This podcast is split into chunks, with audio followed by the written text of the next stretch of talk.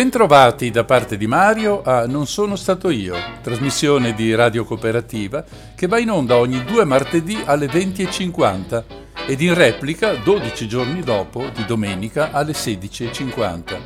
Non sono stato io o NSSI racconta episodi che hanno a che fare con la società, con l'ambiente, con la storia, con la cultura Ogni puntata è dedicata ad un tema specifico e può essere riascoltata dal podcast del sito di riferimento noncicredo.org, che potete usare se volete contattarmi anche per proporre argomenti di vostro interesse. Vi auguro un buon ascolto.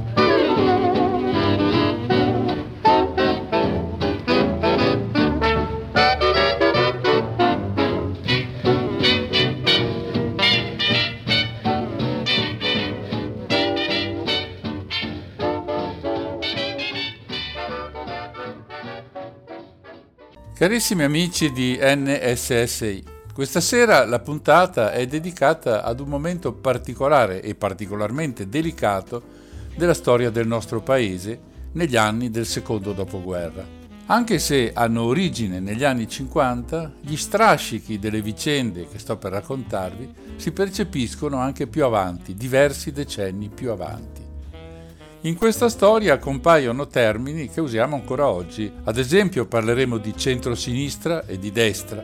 Bisogna precisare che, pur essendo le parole uguali, il loro significato è profondamente diverso. Per capirci, allora, nessuno, nemmeno un presidente del Senato di destra, si sarebbe permesso di dire che la Costituzione della Repubblica Italiana non poggia su un sentimento e direi quasi un'anima antifascista. La nostra storia questa sera comincia appunto negli anni 50 e 60.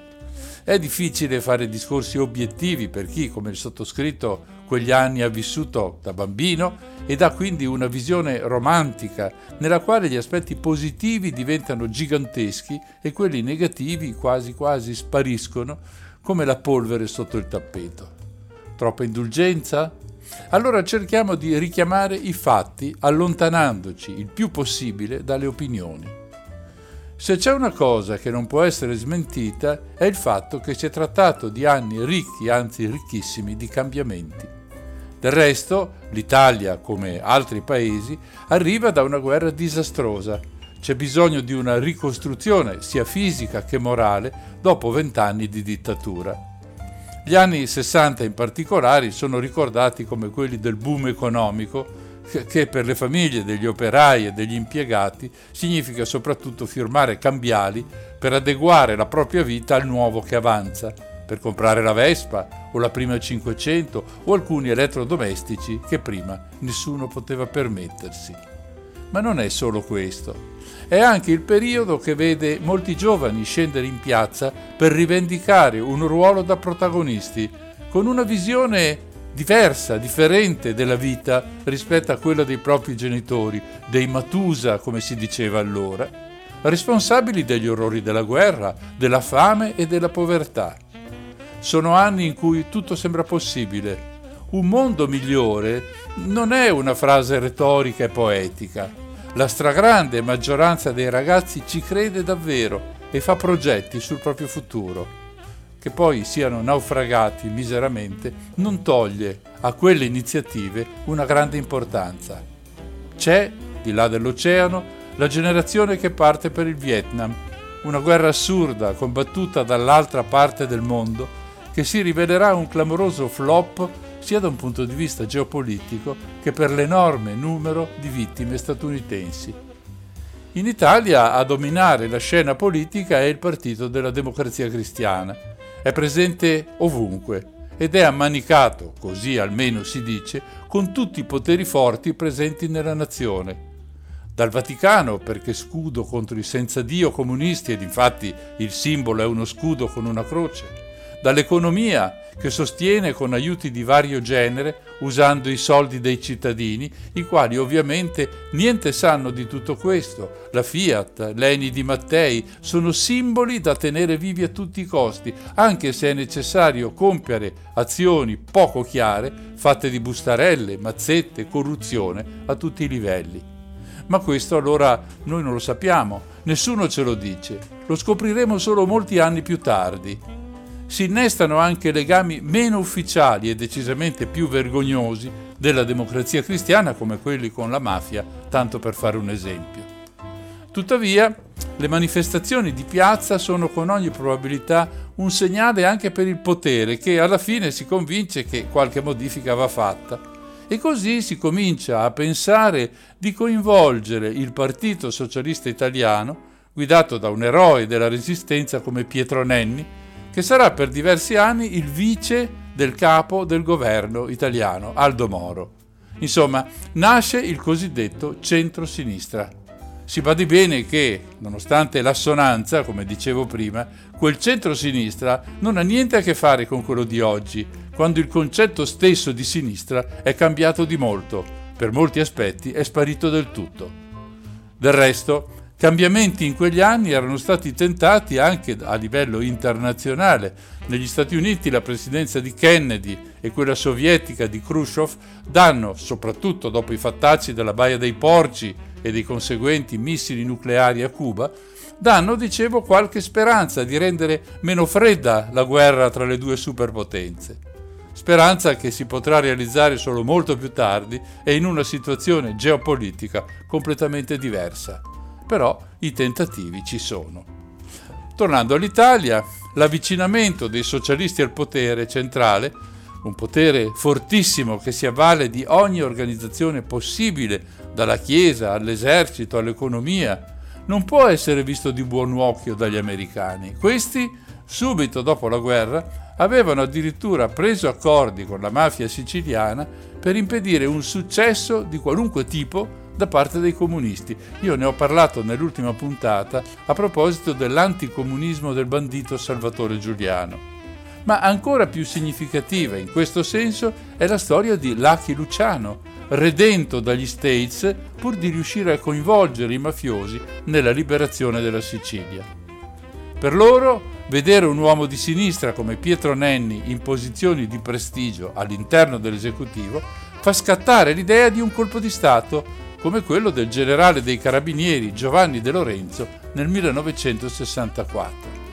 Del colpo di Stato non se ne fa niente, ma la stessa idea di provarci rende più prudente la democrazia cristiana sui cambiamenti di rotta verso la sinistra.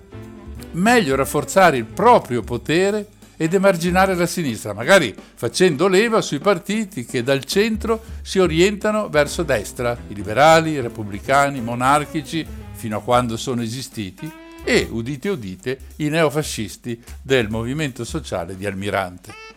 Il tentativo di farla finita con queste manie sinistrorse era chiuso in quello che l'Espresso definisce il caso Sifar e proprio questo è l'argomento principale della puntata di questa sera di NSSI. Facciamo una breve pausa e poi cominciamo senz'altro.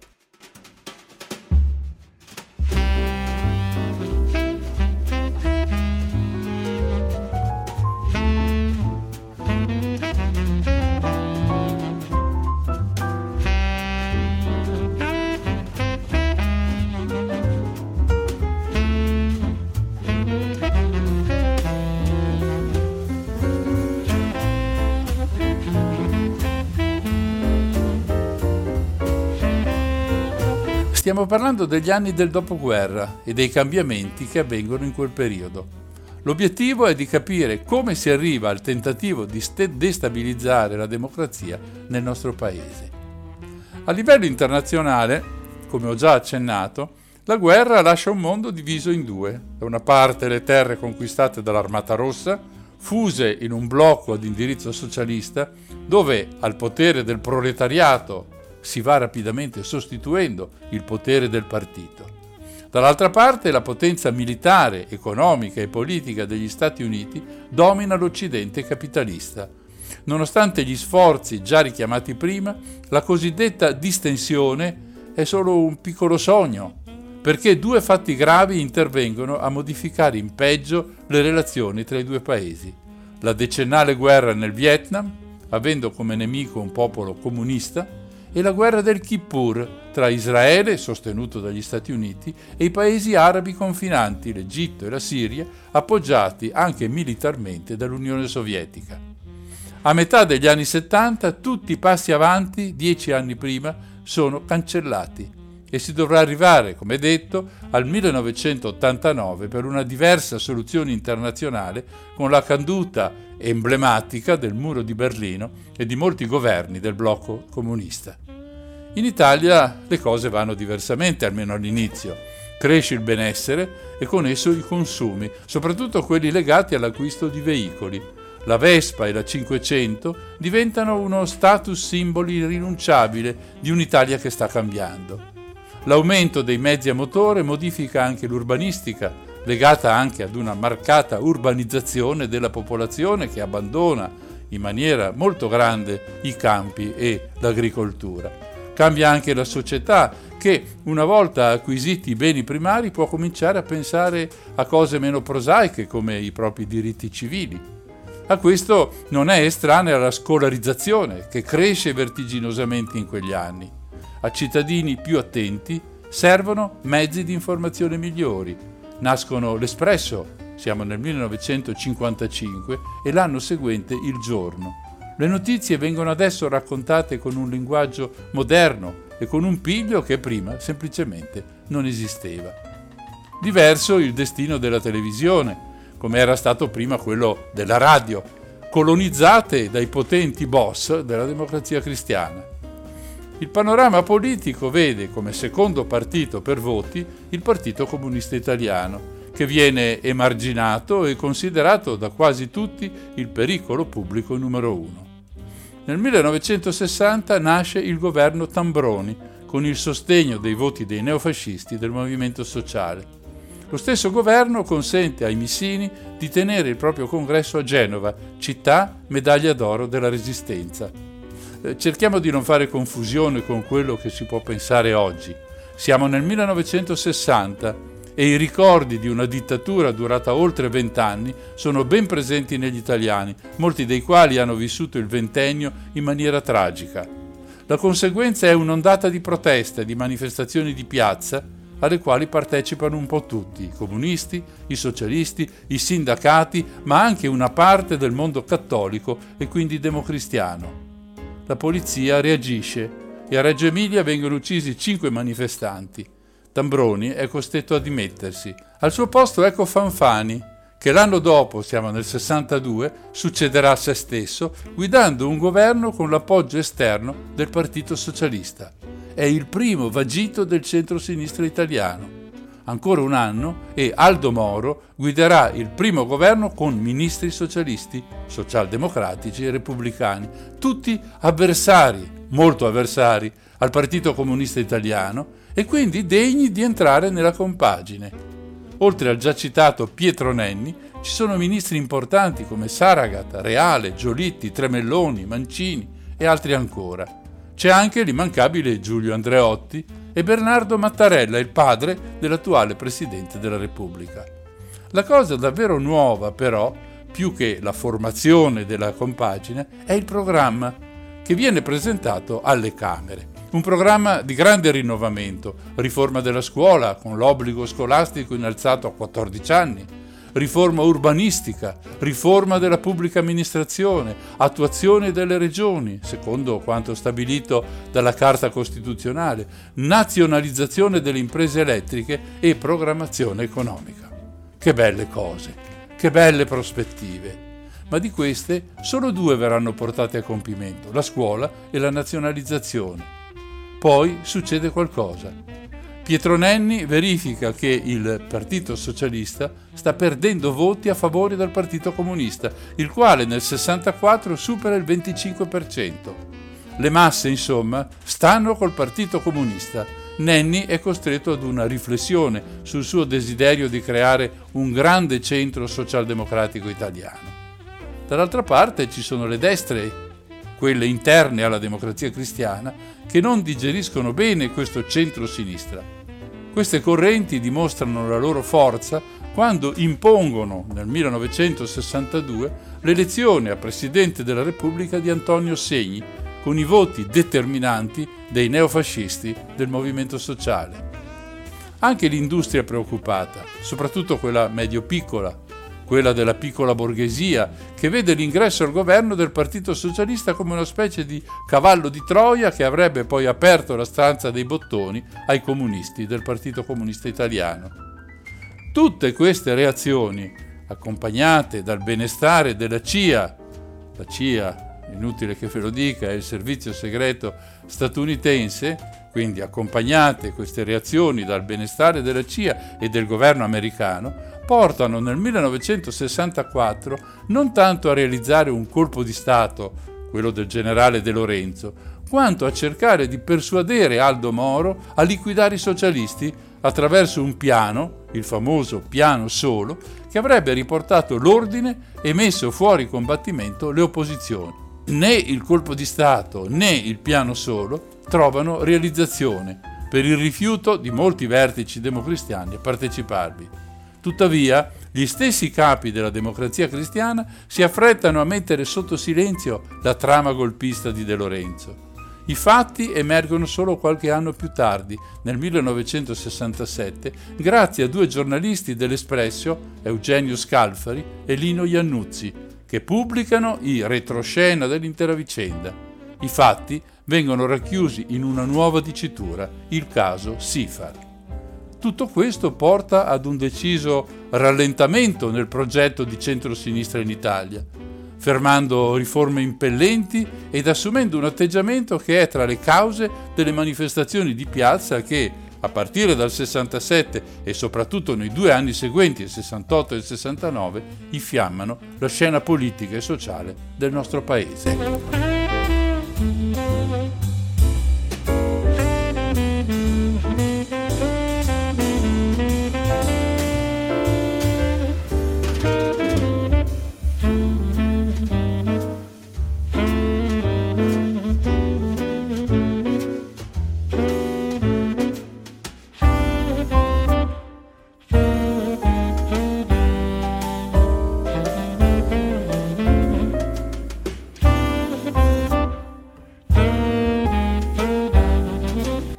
Comprendere le situazioni di cui tra poco parleremo, occorre avere ben presente il periodo di cui stiamo parlando.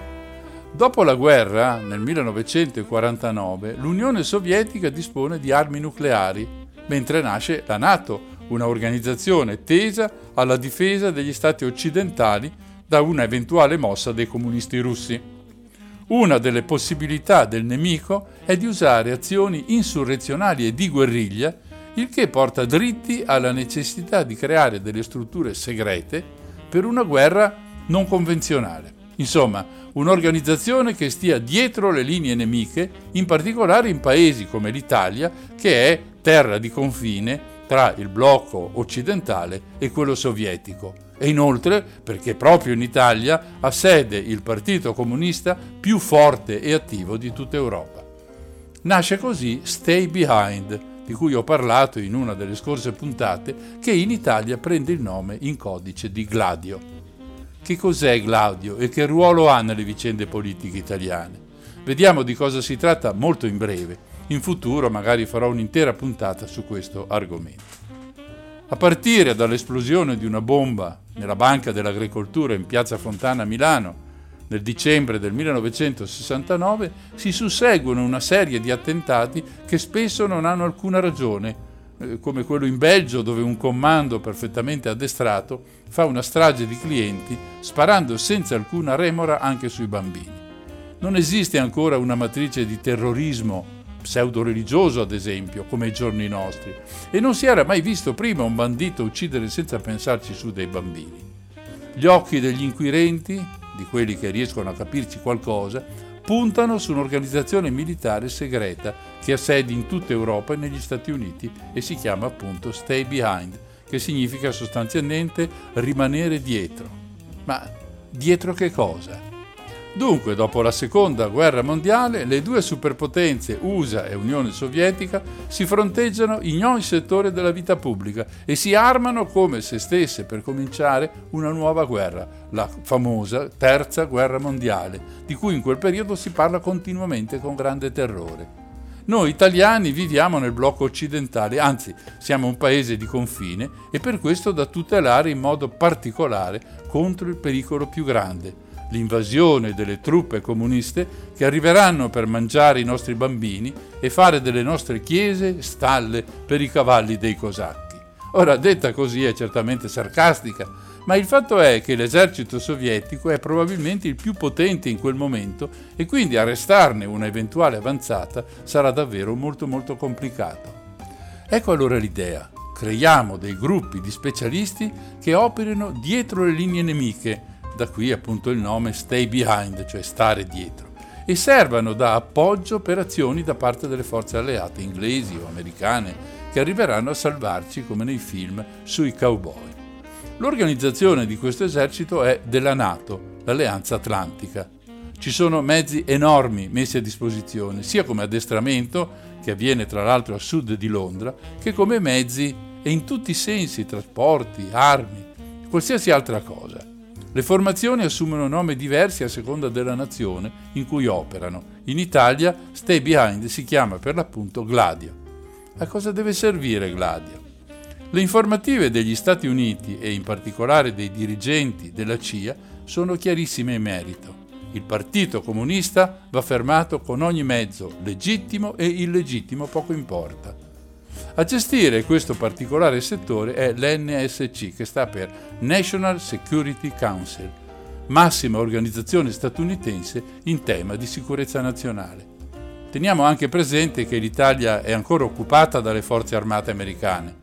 Nel 1949 viene infine costituito il SIFAR, Servizio Informazioni Forze Armate, con una semplice circolare del Ministero della Difesa, Randolfo Pacciardi.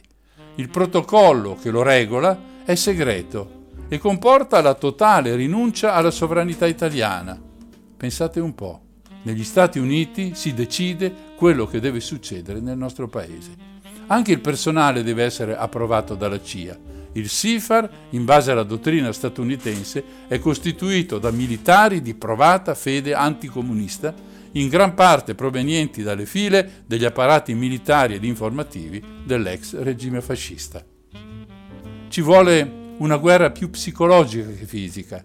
Così si forma una commissione chiamata Commissione C del Psychological Strategy Board, un organismo che riunisce rappresentanti del Dipartimento di Stato, cioè mm, il nostro Ministero degli Esteri statunitense, della Difesa e immancabilmente della CIA. Il 13 novembre 1951 questi signori elaborano la loro strategia di propaganda e appunto di guerra psicologica. Il piano viene recapitato al presidente del Consiglio italiano, Alcide De Gasperi, che da buon cattolico non fa certo fatica ad accettare l'indicazione di discriminare i comunisti.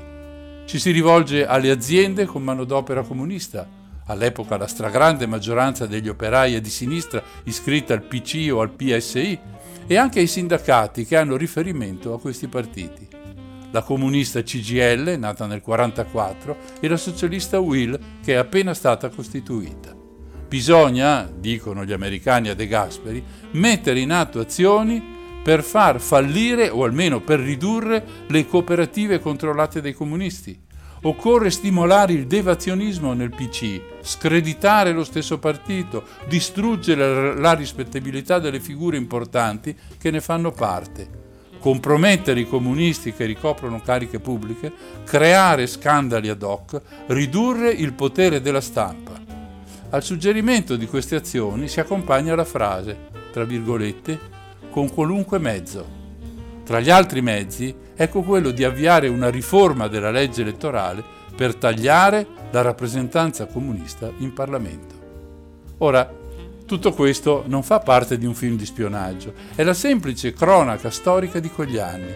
Non solo, ma si viene a scoprire, grazie a successive indagini, che i servizi segreti italiani sono tenuti a passare le informazioni e ricevere le istruzioni da un'apposita centrale della CIA in Italia che dipende direttamente dalla Presidenza degli Stati Uniti. Insomma, i servizi sono segreti solo per noi, non per i padroni del vapore di Washington. Poi nel 1952 viene sviluppato il piano Demagnetize. Di cosa si tratta? Lo scopriamo dopo una breve pausa.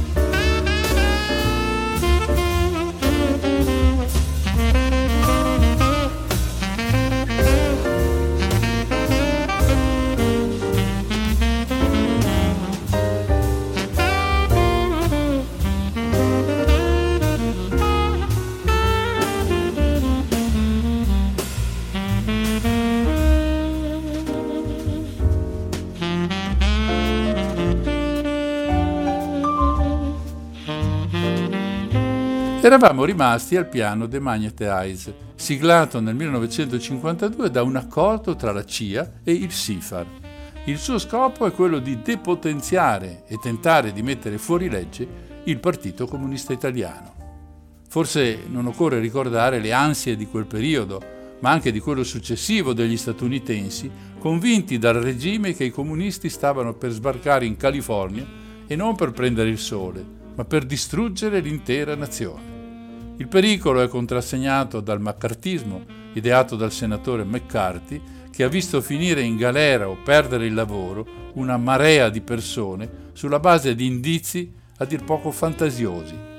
La mania del senatore termina nel dicembre 1954 quando è costretto a dimettersi dalla Commissione per le attività anti-americane per aver messo sotto inchiesta lo stesso esercito statunitense. Ma torniamo in Italia. Il piano de Magnetize viene sottoscritto dal direttore del SIFAR che all'epoca è il generale Umberto Broccoli. Nessuno deve saperne niente, nemmeno il governo. È, in poche parole, la creazione di uno Stato dentro lo Stato. A renderlo operativo ci deve pensare il generale Giovanni De Lorenzo, diventato capo del SIFAR il 27 dicembre 1955 ex partigiano, De Lorenzo gode proprio per questo delle simpatie della sinistra. Durante la guerra aveva operato prima in montagna, poi a Roma, entrando in contatto con molte personalità dei comitati di liberazione, poi diventati nomi importanti della politica italiana nel dopoguerra. Intanto, nel 1956 nasce Gladio, come detto la costola italiana di Stay Behind.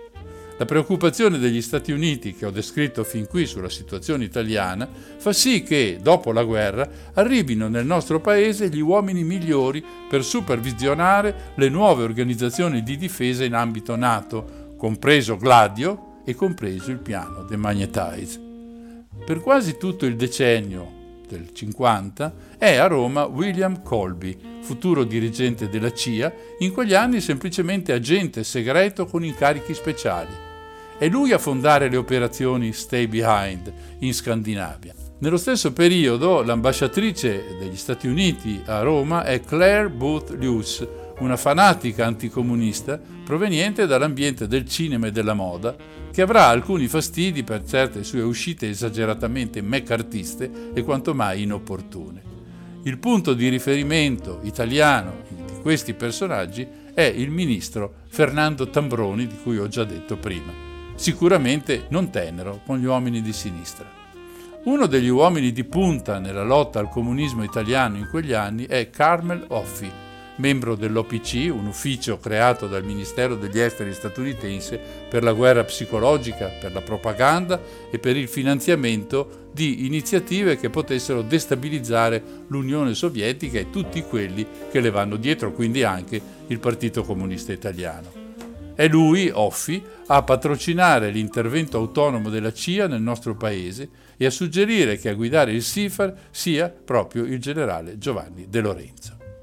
Il primo passo dell'offensiva ricorda i metodi di McCarthy, schedare i personaggi in vista della nazione.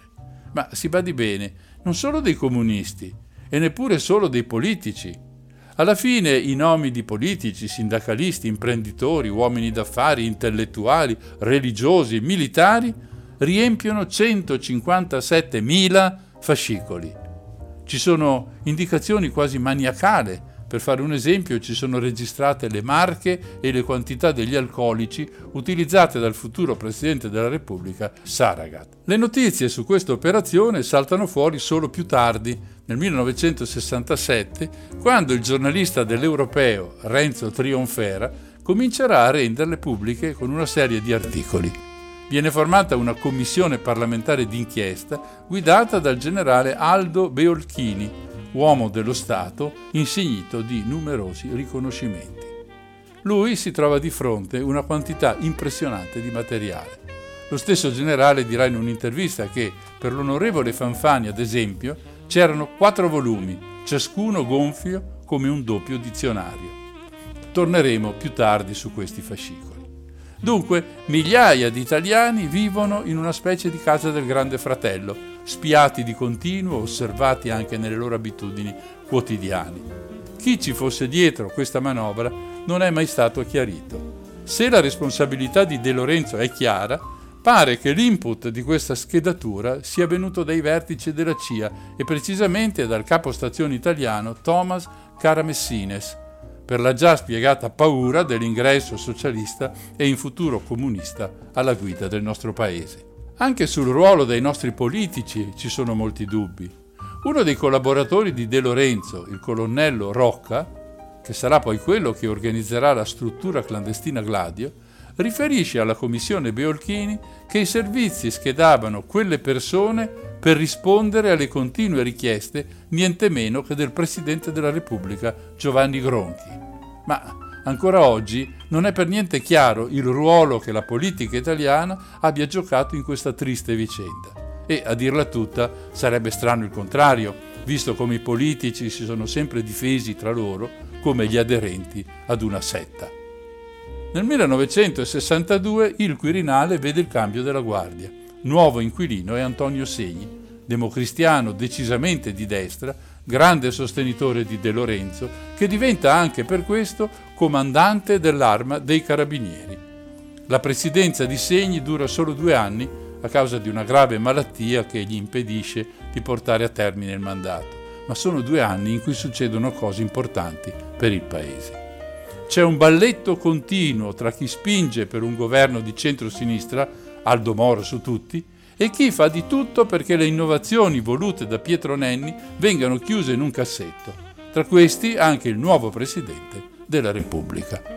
Sempre nel 1962 termina anche il mandato di De Lorenzo a capo del SIFAR, il mandato più lungo di tutti, Tuttavia egli riesce a controllare le azioni dei servizi avendo messo suoi uomini fidatissimi nei posti chiave dell'organizzazione. Il generale rivoluziona letteralmente il corpo dei carabinieri, facendolo diventare uno dei punti di forza dell'esercito italiano. Nuovi armamenti, nuovo spirito di corpo, nuovi obiettivi, una istituzione efficiente e all'avanguardia, agguerrita e pronta a tutto. In un periodo ricco di dubbi, il generale suggerisce al presidente Segni di varare un governo con a capo il presidente del Senato, Cesare Merzagora, che escluda completamente le sinistre. Poi De Lorenzo propone a Segni un piano di cui adesso parleremo, che coinvolge solo i carabinieri e nessun'altra forza. Per questo quel piano prende il nome di piano solo. Ne parliamo dopo una pausa.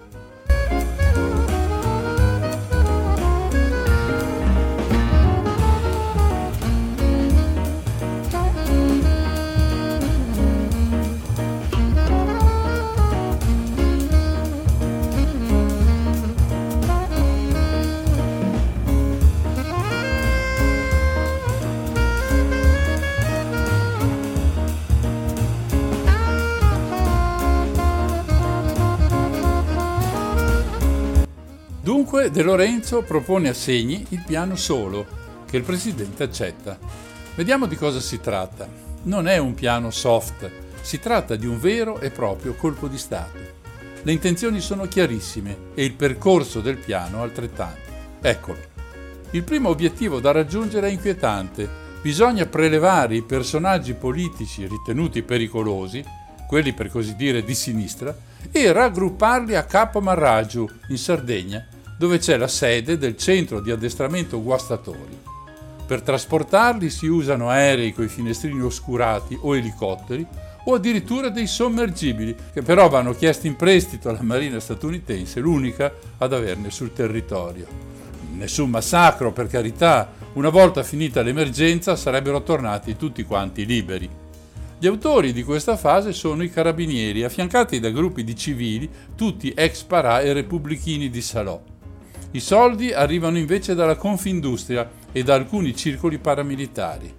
Non c'è dubbio dunque che si tratti di un golpe di chiaro stampo fascista, ma nel vero senso del termine, con la fattiva collaborazione della CIA. E qui si capisce l'utilità di quelle famose liste che De Lorenzo, quando era capo del SIFAR, aveva fatto così scrupolosamente redigere su migliaia di personaggi italiani. Il progetto continua con i carabinieri che assumono il controllo delle istituzioni, Camera, Senato, Presidenza della Repubblica, Palazzo Chigi, e dei centri più importanti dei servizi pubblici, le redazioni dell'Unità, all'epoca organo ufficiale del Partito Comunista Italiano, le sedi della RAI e tutte le prefetture. Come detto, la CIA sa evidentemente tutto. Nei dispacci di quel periodo si fa spesso riferimento ad un possibile colpo di Stato in Italia. Non solo, si indica con precisione gli incontri che De Lorenzo ha con il capo dello Stato Segni e con il papabile capo del nuovo governo, Cesare Merzagora. Dunque è tutto programmato. Il 2 giugno, giorno della festa nazionale, le truppe sfilano per Roma. Sono stranamente più del solito, ma pochi giorni dopo, in occasione del 150 anniversario della fondazione dell'Arma, De Lorenzo mostra alla nazione la sua nuovissima brigata meccanizzata, dotata di imponente armamento anche pesante. Non solo, De Lorenzo impone alle truppe dei carabinieri arrivate a Roma di trattenersi per alcuni mesi per un non meglio specificati motivi logistici. Molti importanti esponenti dei partiti di sinistra mangiano la foglia e si dileguano. Qualche giorno dopo il governo di centrosinistra Moro per le richieste troppo innovative avanzate da Nenni, è costretto a dimettersi. Sembra che tutto combaci, è l'ora della mossa di De Lorenzo. Il dibattito politico verte tutto sull'opportunità di avere le sinistre al governo. Mentre Moro insiste in quella direzione, Segni sostiene, o forse minaccia, un governo autoritario fatto di tecnici e sostenuto dai militari, al comando ci sarebbe stato il senatore Merzagora. Lo stesso Aldo Moro ha modo di confrontarsi con De Lorenzo per questioni di ordine pubblico e sicuramente viene a conoscenza di questa minaccia e delle larghe intese istituzionali che la sostengono. Segni si appresta a dare a Merzagora l'incarico di fare il governo, quando c'è il più classico colpo di scena.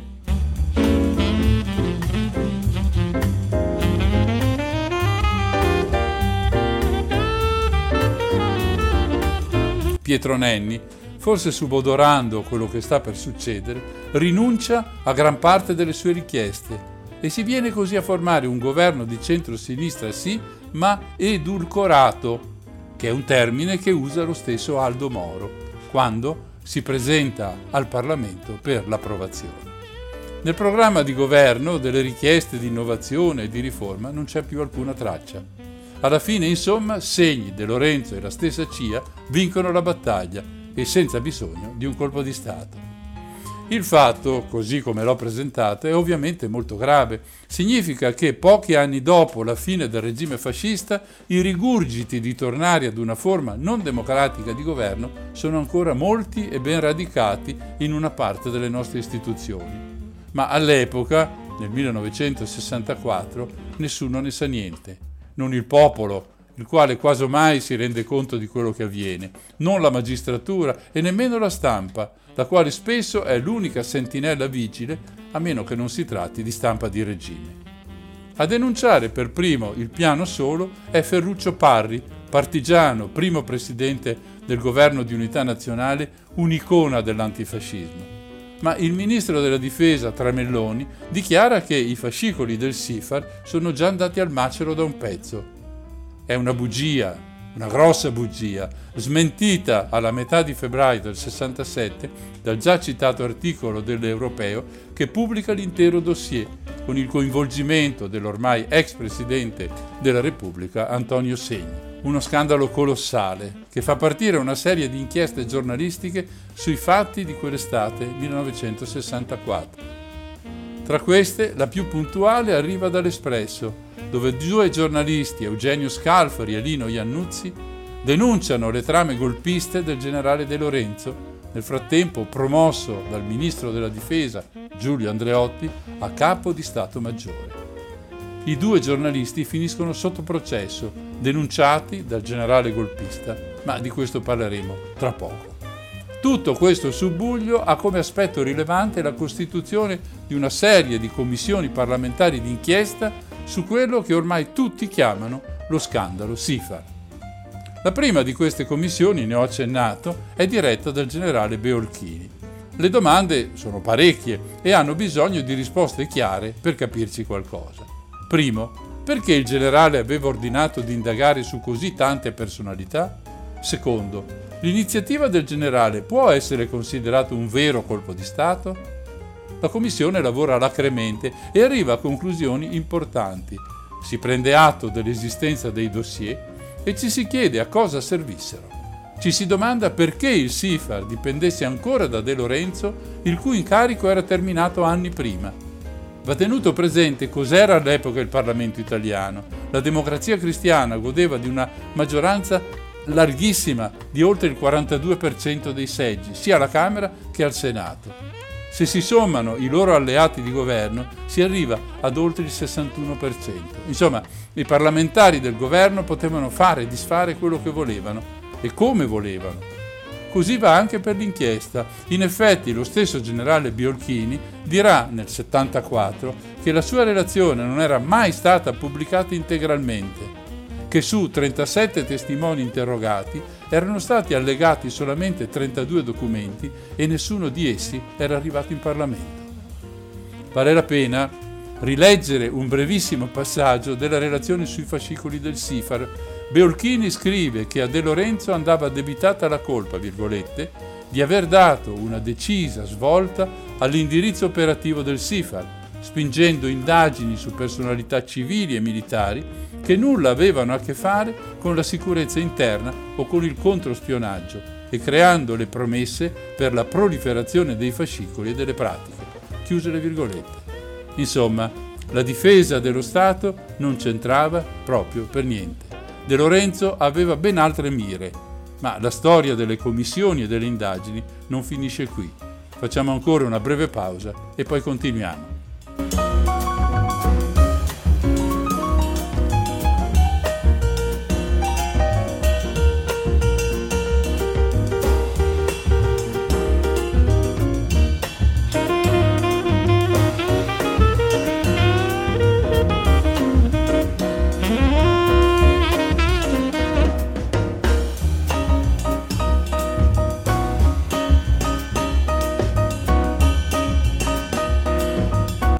Dopo la commissione Beolchini arriva quella diretta dal vice comandante dell'Arma dei Carabinieri, generale Giorgio Manes.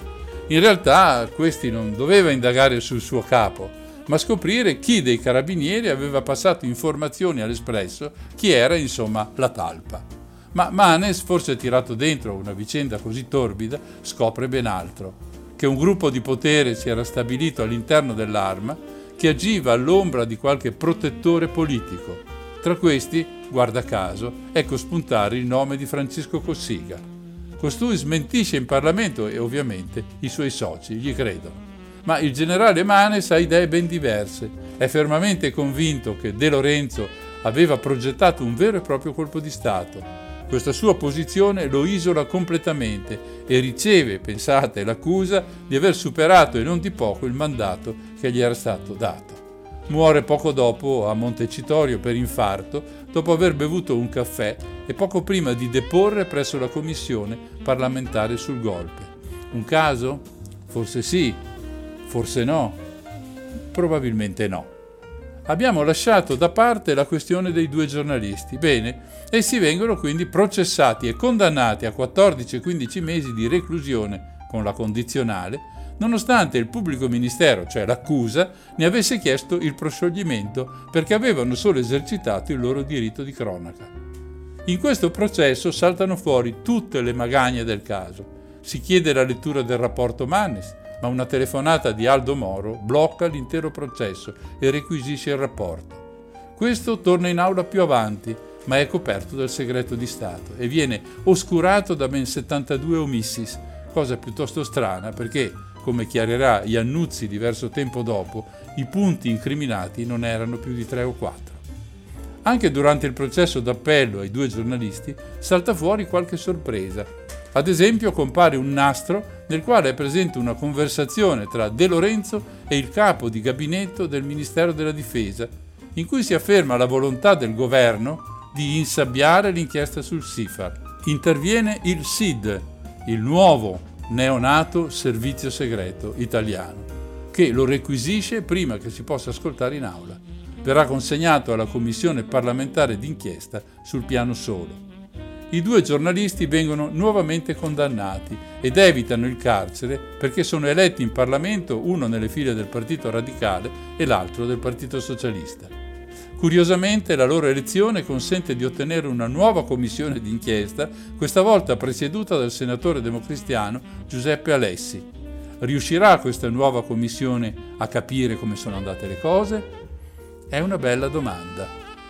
Per evitare questa nuova indagine, il governo forma una commissione di tre generali che, in pochi mesi di riunioni, stabilisce che, virgolette, non ci fu tentativo di colpo di Stato, chiuse le virgolette, ma ammette che De Lorenzo in quel 64 aveva messo in atto misure illegali tese ad assumere il controllo delle grandi città, confermando il reclutamento di squadre fiancheggiatrici formate da civili.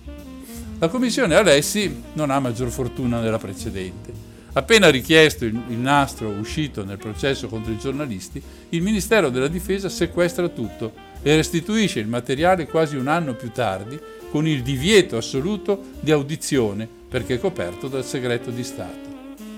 È il 14 dicembre 1969. Sono passati due giorni dalla strage di Piazza Fontana a Milano. Il giorno dopo la commissione chiude i battenti. Alessi prepara la sua relazione. Altre relazioni di minoranza vengono predisposte dal Partito Comunista, dal PSIUP e dalla sinistra indipendente. Conclusione. Nessun colpo di Stato, ma un eccessivo zelo del generale, pericoloso perché si rischiava di far tornare l'Italia nella situazione del 60, quella del governo Tambroni e dei morti di Reggio Emilia. Una delle conseguenze importanti della relazione Alessi è la decisione della Camera dei Deputati di distruggere i fascicoli SIFAR, quelli con tutte le schedature stilate dai servizi segreti. A questo punto occorre una precisazione. La domanda quei fascicoli sono poi stati distrutti? ha come risposta non si sa. Anche se non sappiamo con esattezza cos'è successo, si sono create nel tempo alcune versioni che vi racconto per dovere di cronaca.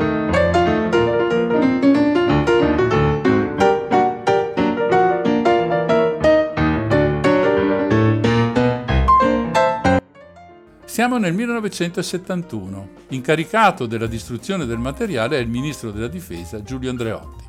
Dopo tre anni, nel 1974, niente è ancora stato fatto. E allora l'incarico passa al tenente colonnello Antonio Viezzer, direttore dell'archivio del SID, il quale, essendo uno stretto collaboratore di Licio Gelli, dirotta i fascicoli verso gli archivi di quest'ultimo. Questa è una versione, ce ne sono altre, che tuttavia portano sempre al venerabile maestro della P2. I fascicoli, per così dire, più pericolosi riguardano l'ambasciatore Francesco Malfatti, l'ex ministro della difesa Roberto Tremelloni, il più volte presidente del Consiglio Amintore Fanfani, il politico fiorentino Giorgio Lapira e l'ex presidente della Repubblica Giuseppe Saragat. Nel 1988 vengono distrutti 497 fascicoli illegittimi. Sono parole della loro ministra della difesa, il liberale Valerio Zanoni un numero insignificante rispetto ai 157.000 di cui si parlava all'inizio. Per quanto riguarda le copie presunte effettuate prima della distruzione e secondo qualcuno portate da Gelli in Uruguay, le cose stanno come sempre nella nebbia più fitta. Quella della fine dei fascicoli del SIFAR è un altro mistero della nostra Repubblica che non ha per ora alcuna spiegazione. Finito qui? Ma neanche per sogno.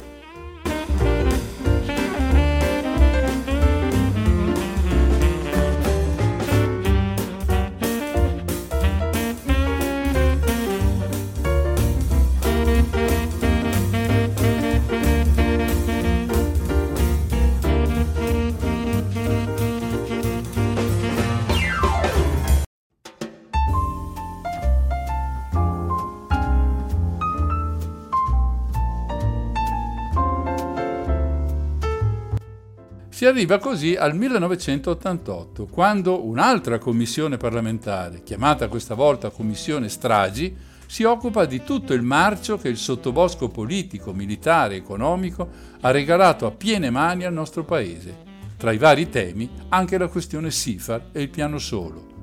La novità è che dal 1990 non ci sono più documenti secretati e quindi è possibile accedere a dati che le precedenti indagini non avevano avuto a disposizione.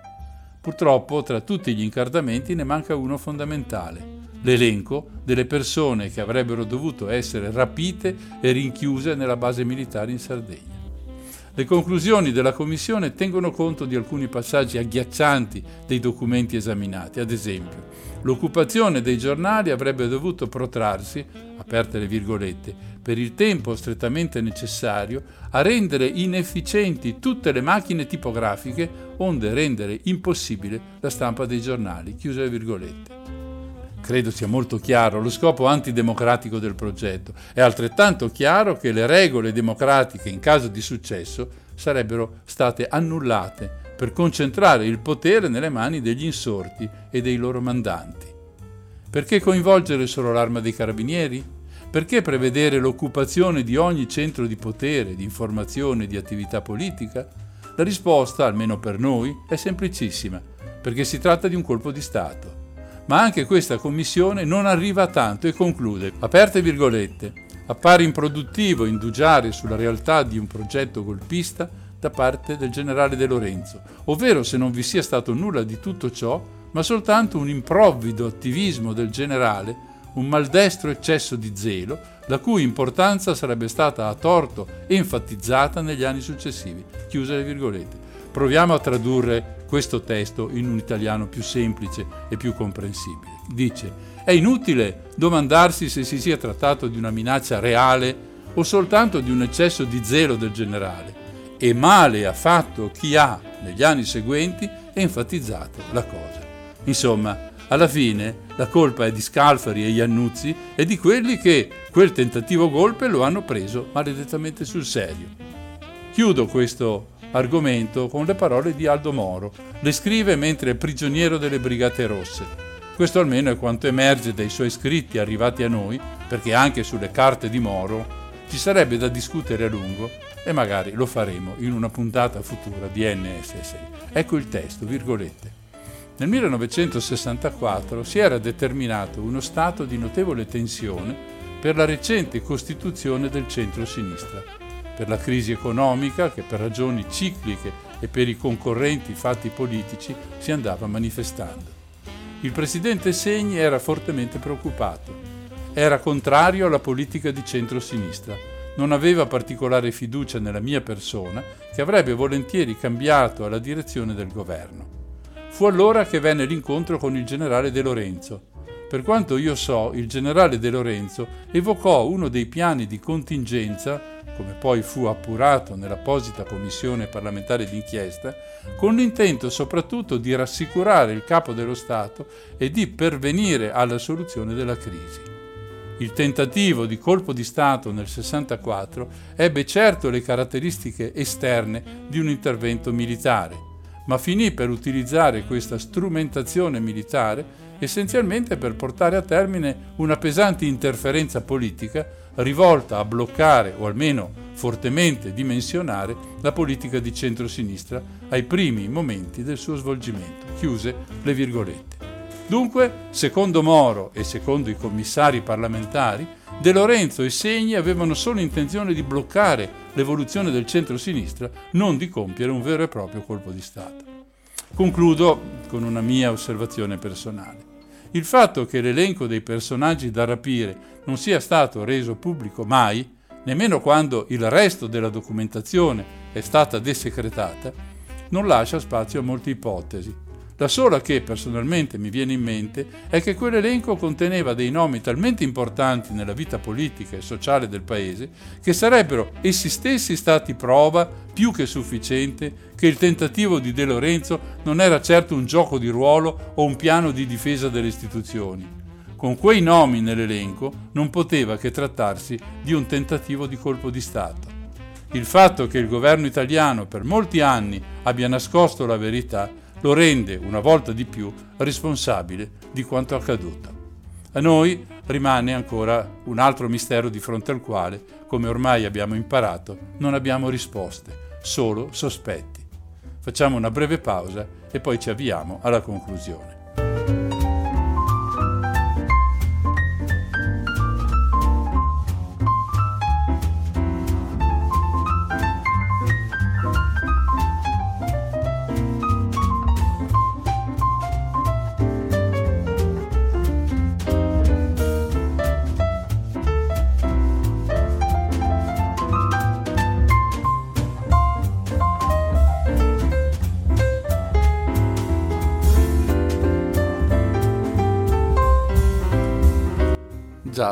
Colpo di Stato. L'unico nel nostro paese? No, non è stata l'unica volta che si è assistito al tentativo di effettuare un colpo di Stato in Italia. Avviene anche nel 1970, quando Junio Valerio Borghese occupa il Viminale, la RAI e altri centri nevralgici del paese. E anche in questa occasione i servizi segreti sanno tutto. All'epoca si tratta del SID, guidato dal generale Vito Miceli, il quale si guarda bene dall'informarne la magistratura, lasciando i fascisti tornarsene tranquilli alle loro case come se niente fosse accaduto. E poi c'è la Rosa dei Venti, quella del 1973, un colpo di Stato in sei fasi, tra le quali un intervento militare e, pensate, la fucilazione di ministri e parlamentari socialisti e comunisti, dirigenti della sinistra, vecchi comandanti partigiani. La Rosa dei Venti, secondo una confessione raccolta dai magistrati, era composta da 20 organizzazioni fasciste e da gruppi clandestini di militari e al suo vertice c'erano ben 87 ufficiali superiori, rappresentanti tutti i corpi militari e i servizi di sicurezza italiani. Un altro colpo di Stato viene sventato l'anno successivo dal ministro della difesa Giulio Andreotti, che il 15 luglio destituisce una dozzina di ammiragli e generali per prevenire appunto un golpe previsto per il 10 di agosto. Nello stesso mese, il 23 agosto, la magistratura di Torino scopre un complotto noto come golpe bianco che fa capo a Edgardo Sonio, Randolfo Pacciardi, ex ministro della difesa ed altri personaggi ancora. Il progetto ha il sostegno degli Stati Uniti e della loggia massonica P2 di Licio Gelli e l'obiettivo di forzare l'intervento dei militari a favore di una repubblica presidenziale. Tutte le inchieste relative ai tentativi di colpo di Stato vengono definitivamente archiviate nell'autunno del 1978 dalla Procura di Roma. Ora questo elenco fa capire chiaramente come i servizi segreti italiani e i loro partner d'oltreoceano hanno un ruolo fondamentale nel determinare le linee politiche dei vari governi e quindi lo sviluppo stesso del Paese. A dire il vero, i servizi cambiano nome e capi. Si comincia dopo il golpe di Lorenzo, sparisce il SIFAR, nasce il SID, guidato dall'ammiraglio Eugenio Henke. È in questo periodo che si innesca la strategia della tensione, a partire dalla ormai già più volte citata strage milanese della Banca dell'Agricoltura in Piazza Fontana il 12 dicembre del 1969. L'anno dopo ad Enche succede Vito Miceli, quello del tentativo golpe borghese. Sono gli anni forse più terribili, quelli dello stragismo, da Peteano alla questura di Milano, dall'Italicus a Piazza della Loggia a Brescia. Poi nel 77 finalmente c'è la riforma, due organismi separati, il SISMI affidato ai militari con compito di occuparsi dell'estero e il SISDE, il Servizio Informativo per la Sicurezza Democratica, affidato al corpo demilitarizzato della Polizia.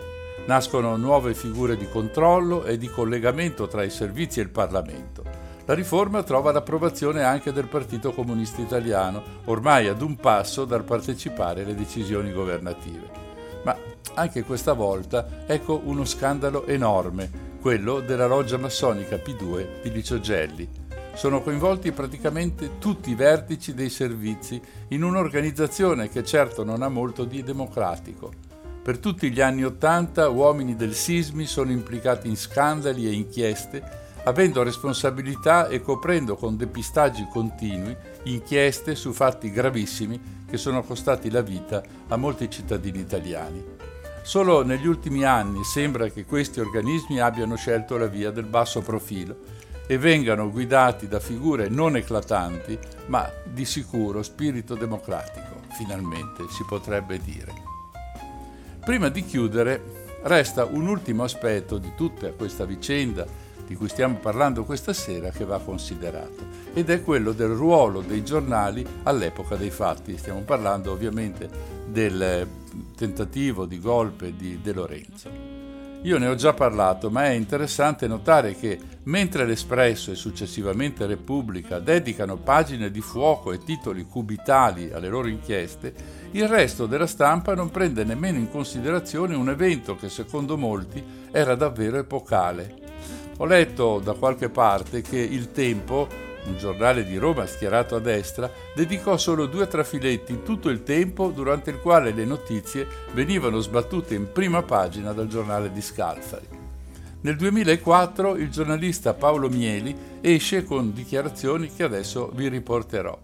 È in quel momento direttore del Corriere della Sera, perfettamente allineato all'ideologia berlusconiana, decisamente di destra, nonostante una gioventù passata tra movimenti e giornali decisamente di sinistra, tra i quali anche l'Espresso. Mieli dunque sostiene in quell'occasione che, primo, i moti di piazza del 60 contro Tambroni furono una interferenza dei comunisti che volevano a tutti i costi favorire la nascita del centro-sinistra. Secondo, le proteste stradaiole, pur lecite costituzionalmente, sono sempre foriere di guai, poiché sovvertono lo svolgersi ordinato della democrazia parlamentare. Terzo, il famoso golpe del generale De Lorenzo, appoggiato ai servizi di sicurezza e al comando generale dell'arma dei carabinieri, non fu affatto un golpe, non sovvertì le istituzioni, non provocò né moti di piazza né sedizioni di corpi militari. Quarto, la campagna di stampa che rivelò il preteso golpe e ne drammatizzò gli effetti politici fu una forzatura, se non addirittura una montatura. Quinto e ultimo, da quella montatura scaturirono conseguenze nefaste e addirittura la motivazione alla nascita del terrorismo brigatista, il quale, con la scusa di contrastare un golpismo della destra sempre latente, decise di prendere le armi ed entrare in clandestinità.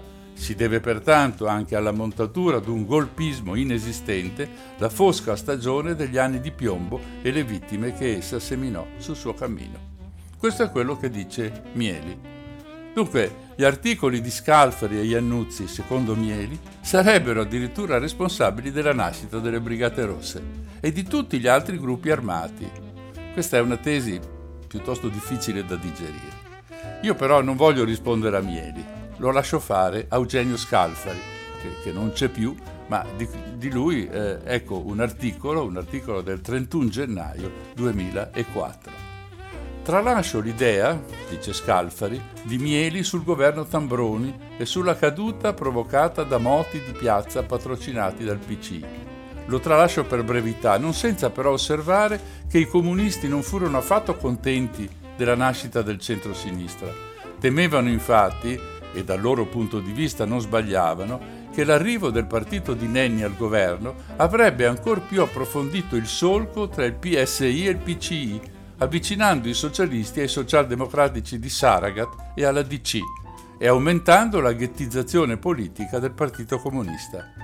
Cade dunque la tesi che sta alla base dei ragionamenti di Mieli, e cioè che i moti antitambroniani fossero patrocinati dal PCI per favorire la nascita del centro-sinistra. Mentre è certamente vero che a Porta San Paolo, a Genova, a Bologna, a Modena, a Reggio, i giovani comunisti scesero in piazza insieme ai socialisti, ai repubblicani, ai cattolici di sinistra, ai radicali, come è sempre accaduto in Italia tutte le volte che l'antifascismo è diventato un valore fondante e repubblicano minacciato e da difendere.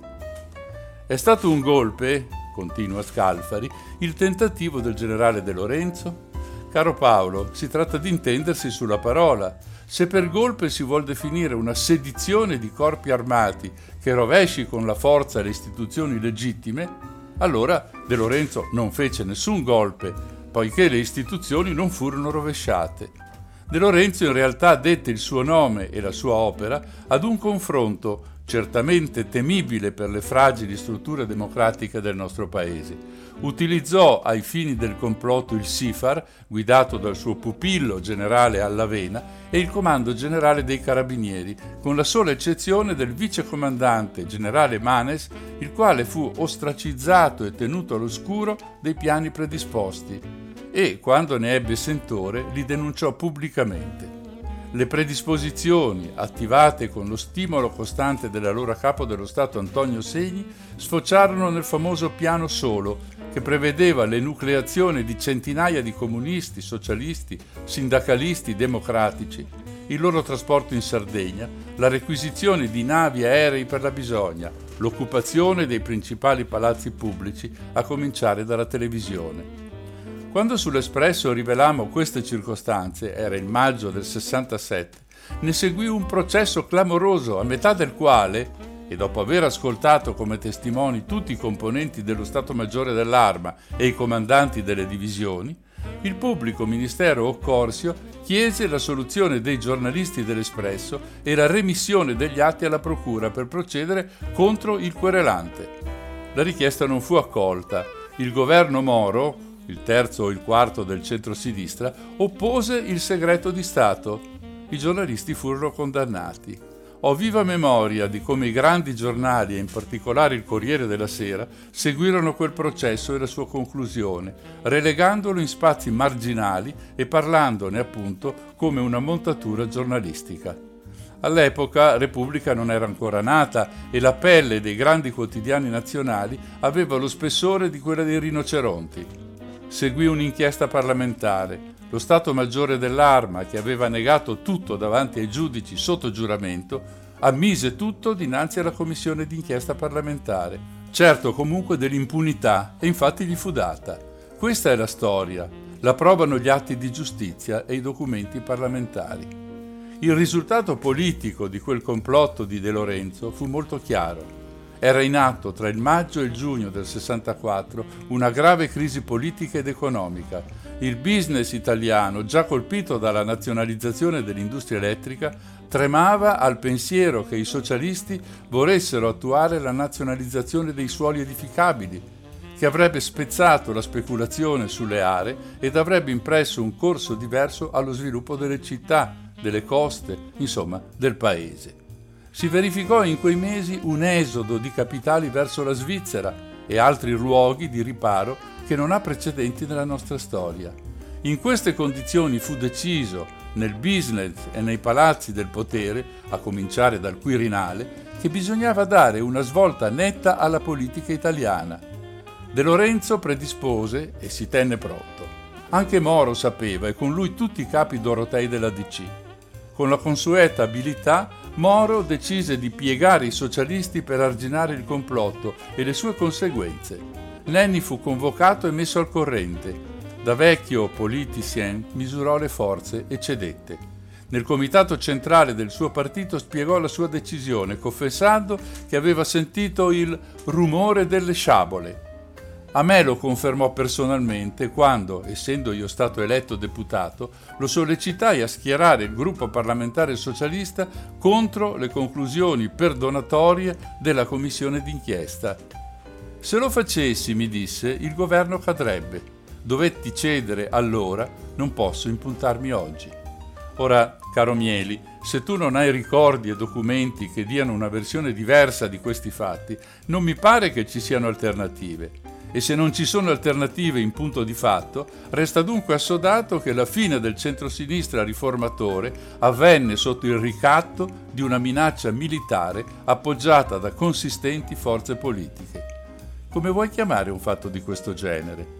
Un fatto sicuramente eversivo, un'interferenza infinitamente più grave e fuori dalla Costituzione di fronte alle proteste stradaiole dei ragazzi con la maglietta a righe contro il governo Tambroni.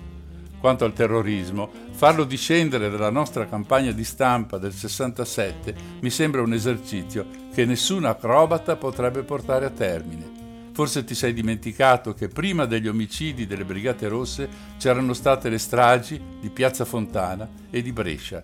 Una persona della mia età può avere la memoria debole, ma tu no, non ancora. Firmato Eugenio Scalfari.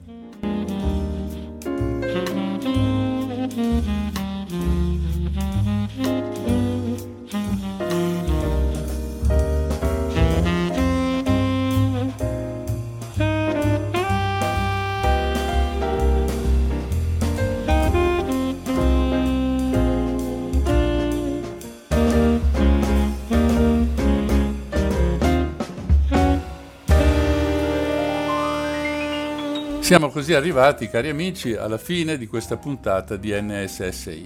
La storia di questo caso è un'altra delle tante che riempiono di mistero la vita della Repubblica. Certo sono passati tanti anni e probabilmente a molti non importa di sapere cosa è successo al paese e ai suoi albori.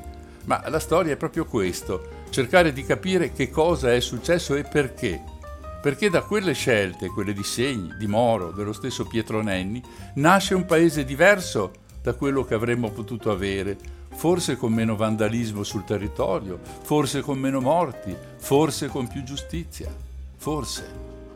Questa puntata andrà in onda nuovamente in replica domenica della prossima settimana alle 16.50. Noi ci risentiamo tra due settimane, sempre martedì alle 20.50, dalle frequenze di Radio Cooperativa. Vi ricordo tra poco l'appuntamento con Infinitamente Blues, alle 22.30 assieme a Silvia presentiamo una puntata particolare dedicata alle canzoni d'autore italiane con alcuni importanti riferimenti stranieri. È proprio tutto. Da Mario il solito affettuoso saluto. Sigla.